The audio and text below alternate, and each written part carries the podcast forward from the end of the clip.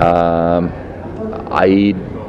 don't know what to sort of single out as a big mistake or failure. So I think that it's,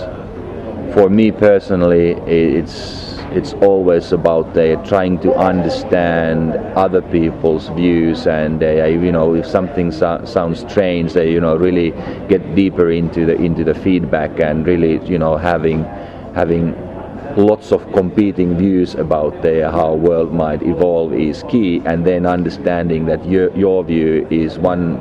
just one view, one opinion, and as such, not that important.